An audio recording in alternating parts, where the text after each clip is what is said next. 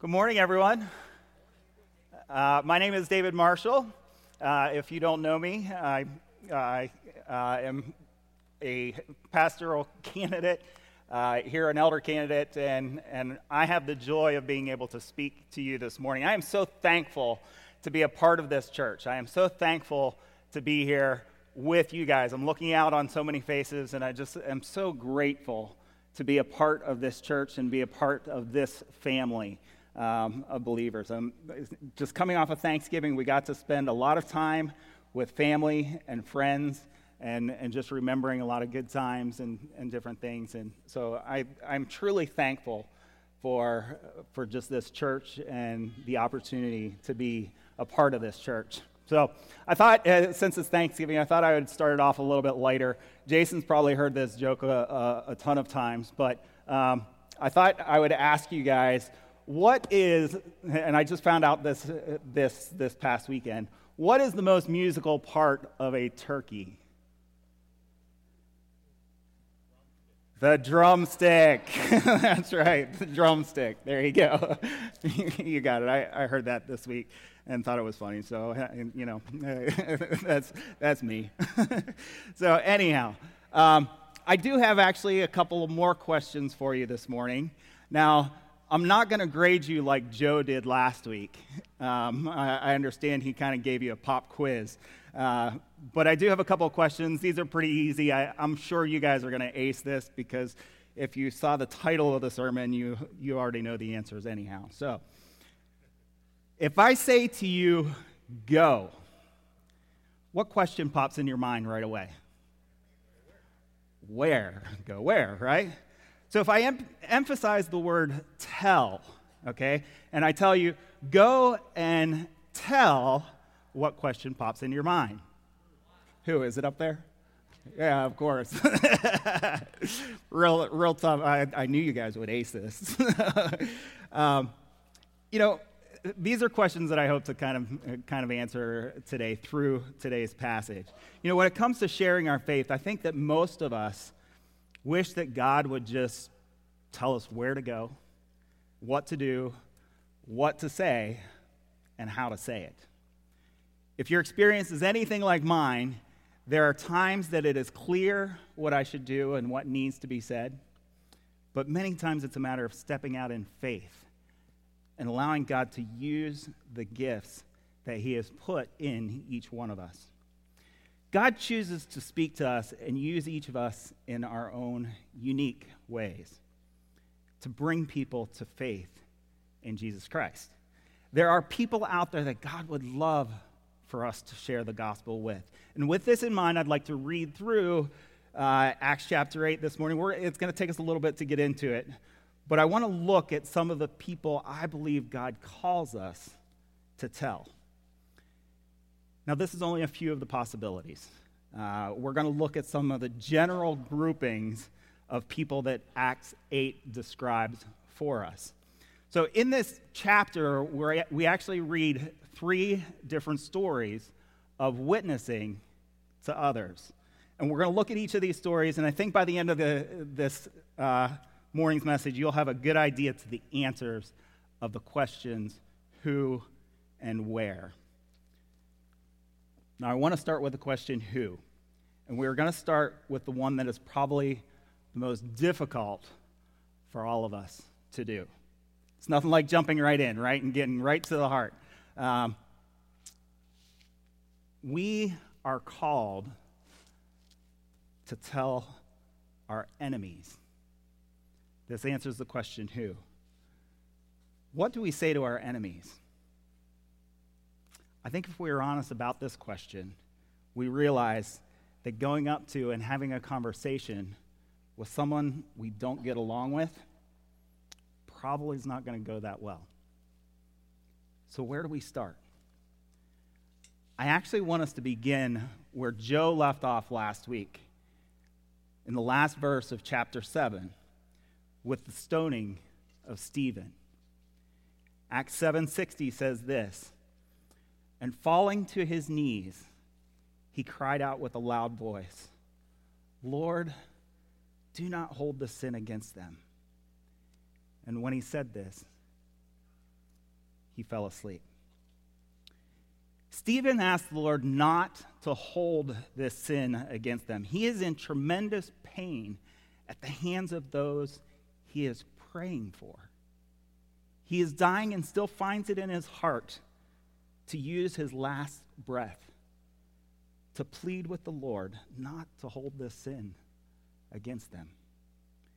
In other words, he is forgiving them. How is this possible? He knows that they are lost without Jesus.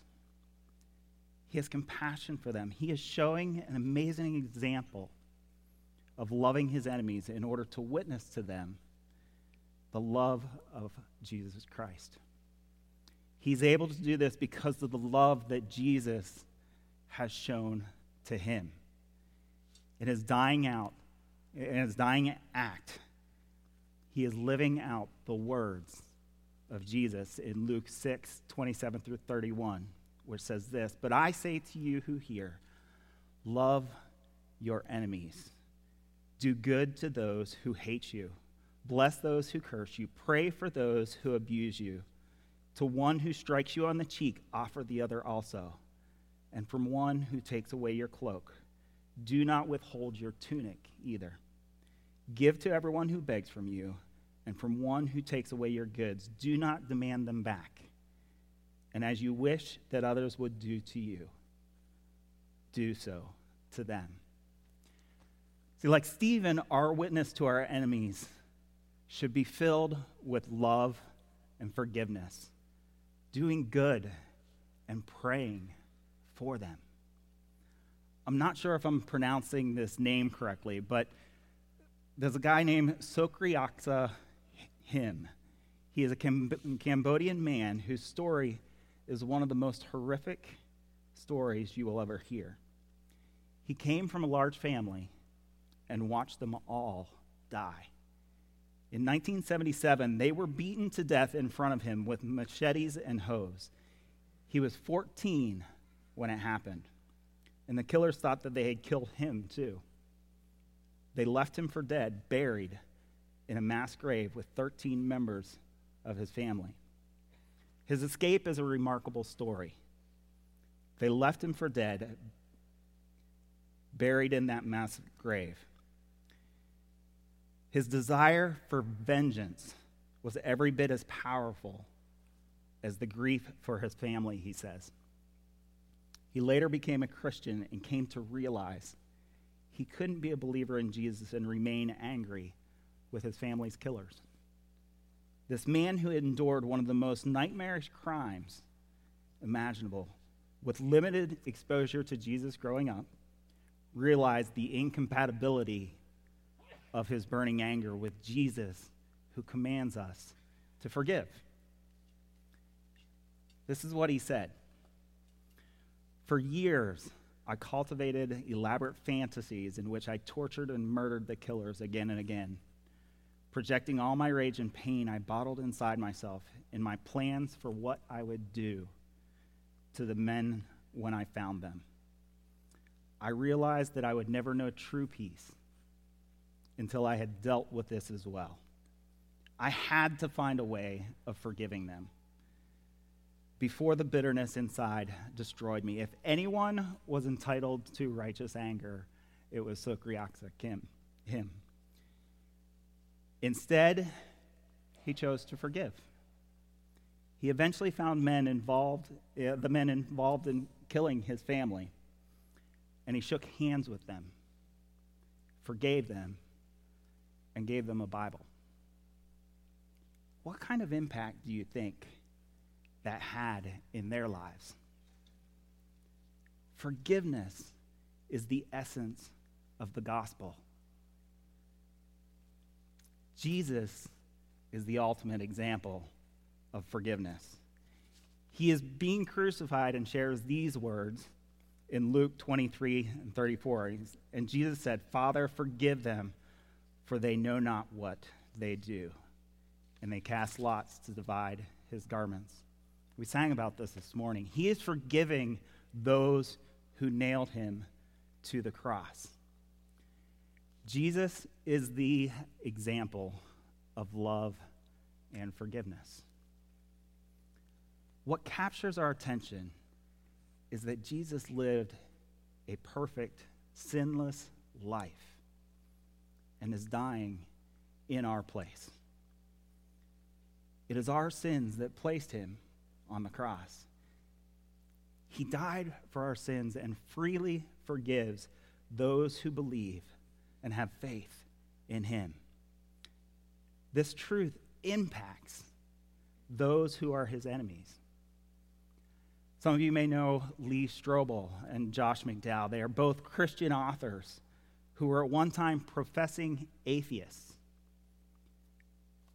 They set out to disprove who Jesus actually was. But after examining the evidence and the truth of the gospel through Scripture, they were transformed. In fact, we were all once considered enemies of Christ. James 4 4 tells us, You adulterous people, do you not know that friendship with the world is enmity with God? Therefore, whoever wishes to be a friend of the world makes himself an enemy of God. And don't forget about Saul, right? Which is where we get into our chapter this morning. 8, Acts 8, chapter 1. And Saul approved of his execution, talking about Stephen. Saul was watching Stephen's execution, and he consented to it. It was more than just giving an okay, he was well pleased with it. Doesn't God show the depths of his mercy and grace in saving such unlikely people?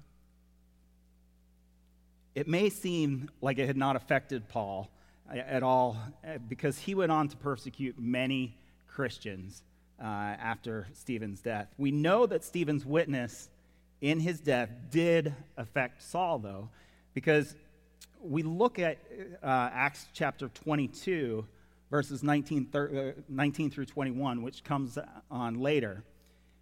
And the transformed Saul, now known as the Apostle Paul, says this.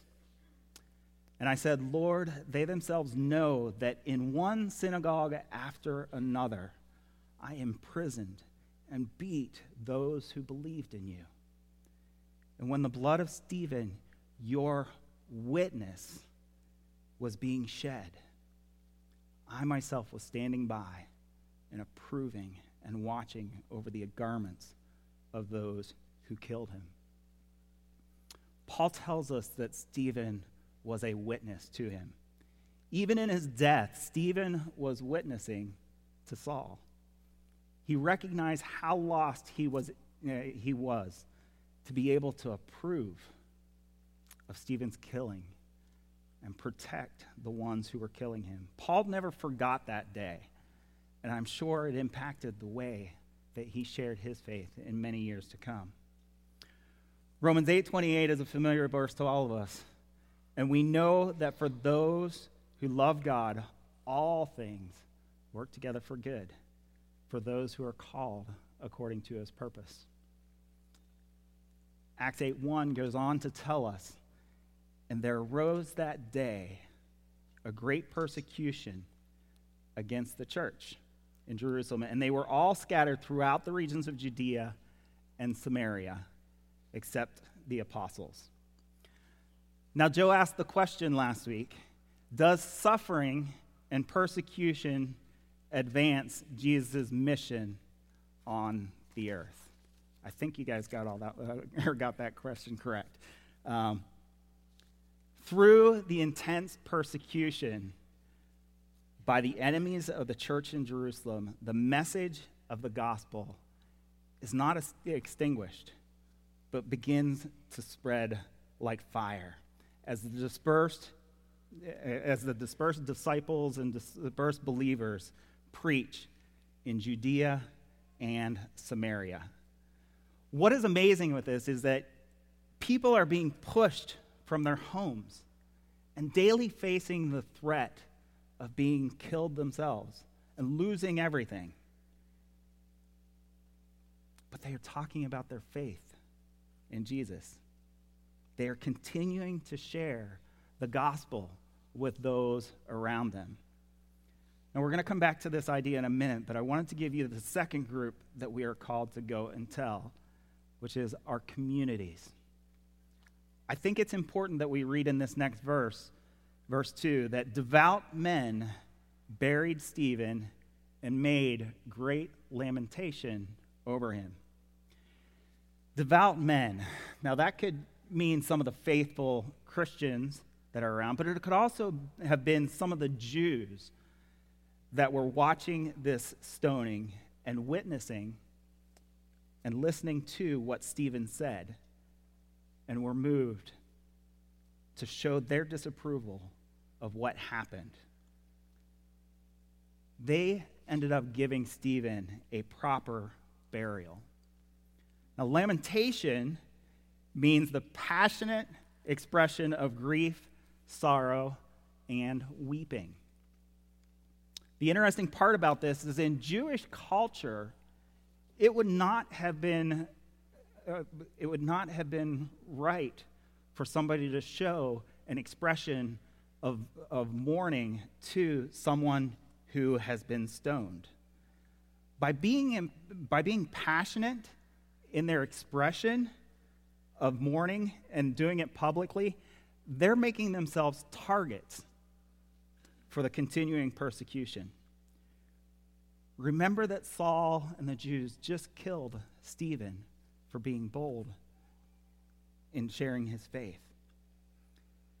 And now these people are being bold by publicly mourning. They acted contrary to those Jewish, Jewish rules, and they ex- expressed themselves very publicly. Okay? We, we see here that they begin to be bold, even if it meant that they could be targeted next. So let's get back to this idea of scattering. Verses 4 through 5 tells us that now those who were scattered went about preaching the word. Philip went down to, a city, to the city of Samaria and proclaimed to them the Christ. You see, Philip was a deacon. He was one of the seven that were appointed to um, care for those Greek widows that we read about in chapter 6. 8 1 told us that those who were scattered were not the apostles. It said, except the apostles. The apostles stayed in Jerusalem.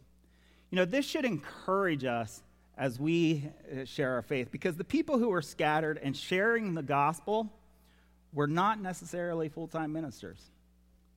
Philip was a deacon and would have been a layperson just like us.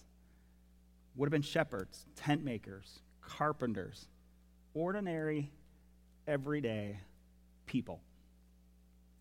The gospel is spreading through those who heard the gospel, responded to it, and began to share it with others. Doesn't that describe each one of us? It's important to understand that those in full time ministry are not set apart as the only ones with a message worth telling. God has gifted each one of you with abilities to reach others in unique ways. Which comes in handy in our next group, which is three other cultures. Other cultures. Acts 8 5 Philip went down to the city of Samaria and proclaimed to them the Christ. So Philip is in Samaria, and the Samaritans are coming to know Jesus. This is the first time that the gospel is spreading beyond Jerusalem. Remember, Jesus told them this would happen, right? If you remember back from chapter 1, verse 8 says, But you will receive power when the Holy Spirit has come upon you, and you will be my witnesses in Jerusalem and in all Judea and Samaria and to the end of the earth. This was a part of God's plan. It's important to note that the Holy Spirit has not been poured out on the whole or on the Samaritans yet, though. As the Samaritans come to believe in Jesus, the apostles come to see this cross-cultural growth that is happening. And as they pray over the Samaritan believers, the Holy Spirit comes upon the Samaritans as well. This delay that happened in waiting uh, until the, the apostles actually got there was likely to ensure that the Samaritans would be counted as being fully a part of God's church, part of God's people. By having the apostles present during the outpouring of the Spirit, there can be no question that they were filled with the Holy Spirit and that there is only one church. Maybe you have read that the Samaritans and Jews argued at times over the location of where to worship the Lord and other differences. And more than that, the Jews hated the Samaritans. They had a deep hatred, hatred of them. This story shows the gospel bringing reconciliation to people who were once enemies. And this is true for all of us today as well. The gospel can bring reconciliation. The uh, evangelization of Samaria was a critical hurdle for the spread of the gospel for the church and for evangelism. The new covenant people of God would not be comprised of only those who are ethnically Jewish, but it will be comprised of a people of every tribe and every nation. There are no boundaries when it comes to evangelism. Matthew 28 19 reminds us go therefore into all the world and make disciples of all nations. John 3:16 another very well-known verse. For God so loved the world that he gave his only Son, that whoever believes in him should not perish, but have eternal life. We need to tell the gospel to anyone, even those who are not like us, from different cultures, from different backgrounds. It's whoever we come in contact with. Our next verse gives us another uh, example. It reveals another answer to the question, who? Verse 6 tells us that, and the crowds with one accord paid attention to what was being said by Philip when they heard him and saw the signs that he did. So, what question does this answer? It's who? Because it's anyone who is listening. Okay? And the crowds with one accord paid attention to what was being said by Philip. Philip spoke to the crowds, and they listened, and many of them believed. People gathered around, and many of them paid attention to what was being said. There's something about Scripture and the gospel that causes people to listen. Have you ever been in a group of, of people and somebody shared a scripture verse? Did pretty much everyone stop and listen to consider what was said?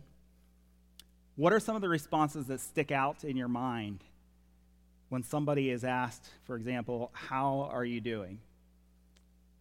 Somebody the other day that I wasn't expecting to say this said, I am blessed. I didn't realize he, he, I knew that he went to church and things, but I didn't realize he was, was really that outspoken in his faith. faith. Um, I'm sure you've heard people say, better than I deserve.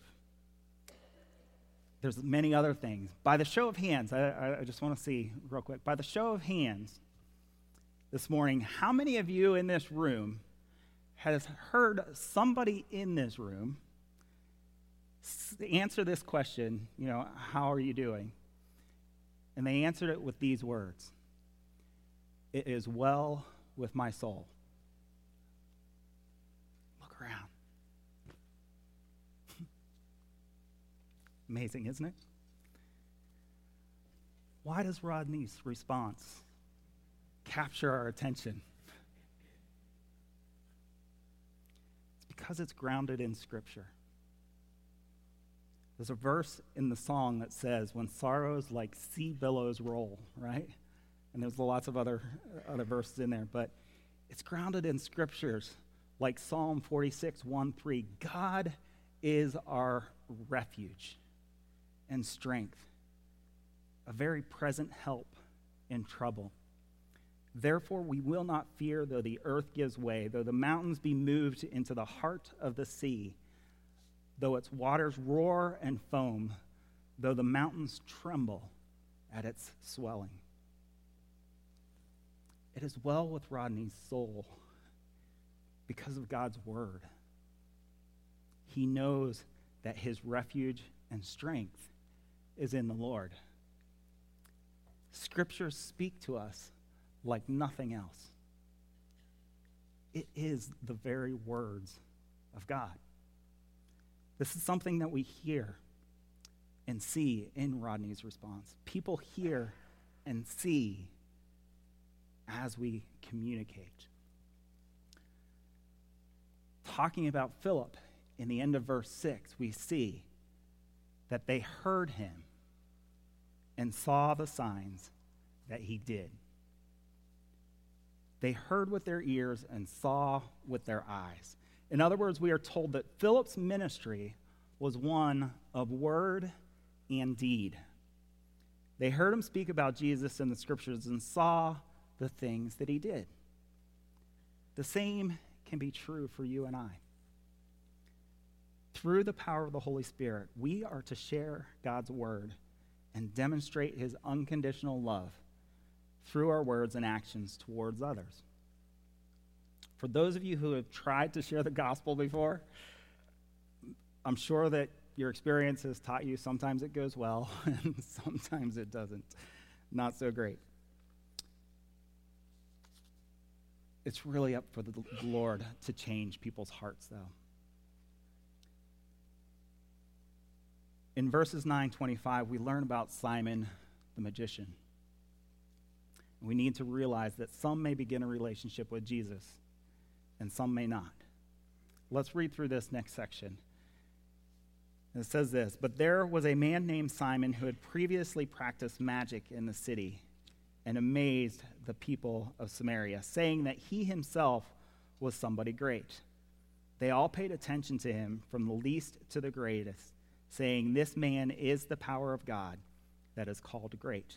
And they paid attention to him because for a long time he had amazed them with his magic. Stop there for just a second. I just wanted to make a note that people have always been searching for answers to life, but true joy can only be found in Jesus Christ.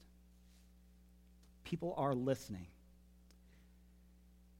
So let's get back to, to the rest of this passage. But when they believed Philip as he preached good news about the kingdom of God, in the name of Jesus Christ, they were baptized, both men and women. Even Simon himself believed, and after being baptized, he continued with Philip. And seeing signs and great miracles performed, he was amazed. Now, when the apostles at Jerusalem heard that Samaria had received the word of God, they sent to them Peter and John, who came down and prayed for them that they might receive the Holy Spirit for he had not yet fallen on any of them, but they had only been baptized in the name of the Lord Jesus. Then they laid their hands on them, and they received the Holy Spirit. Now, when Simon saw that the Spirit was given through the laying on of the apostles' hands, he offered them money, saying, Give me this power also, so that anyone on whom I lay my hands may receive the Holy Spirit. But Peter said to him, May your silver perish with you because you thought you could obtain the gift of God with money. You have neither part nor lot in this matter, for your heart is not right before God. Repent, therefore, of this wickedness of yours and pray to the Lord that, if possible, the intent of your heart may be forgiven you. For I see that you are in the gall of bitterness and in the bond of iniquity. And Simon answered, Pray for me to the Lord that nothing of what you have said may come upon me. Now, there is a lot in this passage that we could unpack this morning. Um, but because of time and, and other constraints, I'm only going to touch on a couple of things. Commentators differ over whether Simon had genuine saving faith. For we are told at the beginning of this section that he believed. However, some believe that Peter's strong rebuke of Simon, calling him to repent soon after, would suggest that, that Simon did not have genuine saving faith and that his desire to purchase the power of the Holy Spirit disclosed the condition of his heart and that he did not truly belong to the people of God.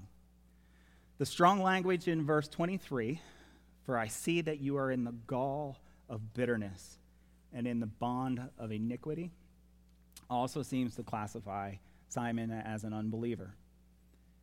Whether Simon was truly ever repentant is not completely clear. It seems that part of Simon's problem was that he focused on the miracle instead of the one that the miracle came from. Throughout Acts, you notice that the disciples are quick to point people to the Lord because they want to see they want people to see Jesus and not themselves. They have a humility because they want Jesus to be bigger than themselves. Simon is struggling with pride because he wants this power to make himself bigger. Now, keeping the focus on the Lord is important. We should always try to make Jesus the center of our ministries so that people see Jesus and not the ones pointing to him. Because we are imperfect people. John 3:30 tells us he must increase, but I must decrease. The reality is though, that not everyone who hears the message through music or sermons or other ministries will come to have a relationship with Christ. Regardless of whether the person you are sharing with comes to saving faith in Jesus Christ or not, we are to share the gospel to those who are listening. And you don't have to go far to find people who are listening. It could be your children, your brothers and sisters, your parents, your neighbors, your coworkers. It could be the pizza delivery guy. Who knows who the Lord will bring into your life? But God can guide and direct them to you, and the Holy Spirit will bring people into your life that need to hear the gospel. So, the last grouping that we are going to look at this morning is those who the Holy Spirit leads you to. I'm only going to touch on this one today because after Christmas, we're going to be picking, uh, after our Christmas series, we're going to be picking up this series in Acts with these verses. So I'm just going to read the beginning part of this. So, the last part of this chapter, we learn that we are to go to those the Holy Spirit leads us to. Now, an angel of the Lord said to Philip, Rise and go toward the south to the road that goes down from Jerusalem to Gaza. This is a desert place. And he rose and went. And there was an Ethiopian. We'll stop right there for a, second. Now, I would love, I would love it if, if an angel of the Lord or the Holy Spirit would talk to me as clearly as he did to Philip. but we all know that Jesus and God speaks to us all in different ways, right? Sometimes it's very clear, and we know exactly what we're supposed to do and what we're supposed to say. And at other times, it's just a whisper or a nudge and it's sometimes hard to even notice. It's important for us to ask the Lord to help us to recognize when He is speaking to us and that He would help us in getting better at hearing Him speak to us. The ministry of the Holy Spirit is fresh every morning. It's, it's new every day. He moves in ways that we can't anticipate. And so we should try to be, tr- uh, be sensitive to the influence in our lives. As we exercise our faith, however small that may be, God is able to do amazing things that helps us to build our faith. The Holy Spirit told Philip to walk to a desert, walk into a desert, probably in the middle of nowhere to a road. I was amazed that that Kay shared what he did at the, at the ministry mic. These are the things that Jason and I were talking about. Things are being said that, that we didn't expect. But think of that desert place in the middle of nowhere.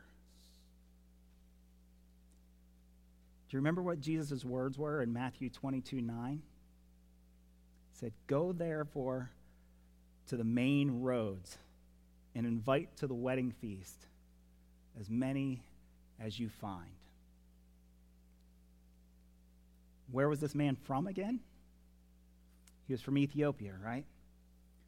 Psalm 68 31 tells us that nobles shall come from Egypt. Cush shall soon stretch out her hands unto God. Ethiopia was known by Cush, uh, as Cush by the ancient Egyptians. The Ethiopians were looked upon as the meanest, most despicable nation.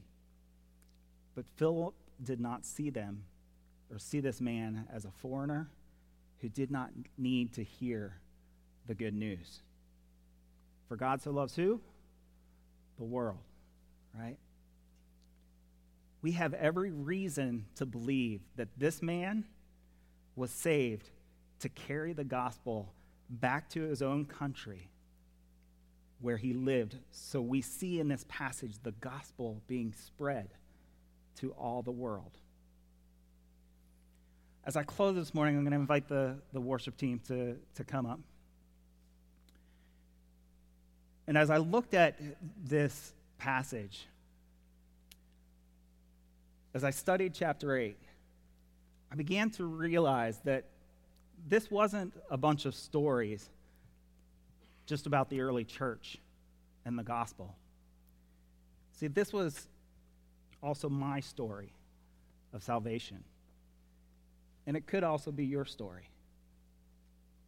You see, I was once an enemy of God in a sense that I was sinful, and at times my life did not have a strong desire to know the Lord and follow him. But there are people in my life that were bold and they were faithful in sharing the gospel and showing the love of Jesus to me. And I began to listen. One of them was a youth director named Lori that helped me to better understand God's word and helped teach me what faith was really about. What did she tell me? She shared scriptures with me and told me her testimony of the miracle that God performed in her, physically healing a hole in her heart that she was scheduled to have surgery for and no longer needed the surgery. But this was not the real miracle here. We all know that one day her physical heart will stop beating. And the physical healing of her body is temporary and will fade. The true miracle is that Jesus healed her heart spiritually. She dedicated her life to serving the Lord, and many of my friends are Christians today because she shared the gospel. and how it impacted her life. And she shared it to the people around her. And that true miracle, Jesus Christ, and the offer of salvation became a reality in my life as well. And I hope to share that miracle with others that the Lord brings into my life. If you're here today, or maybe you're even listening in on YouTube and feel like there's something missing in your life, that you have a spiritual hole in your heart, that you do not have a relationship with Jesus, I would encourage you to reach out to somebody today. Pray that God would help you to understand and bring somebody to you that can help you to understand who He is. For those of you who know Jesus, be sensitive to the Holy Spirit. And as you have com- conversations with others, consider how you may be able to share the gospel. Go and tell. We finished worship right before the break with a song that said, Tell the world of the treasures you found. Go and tell.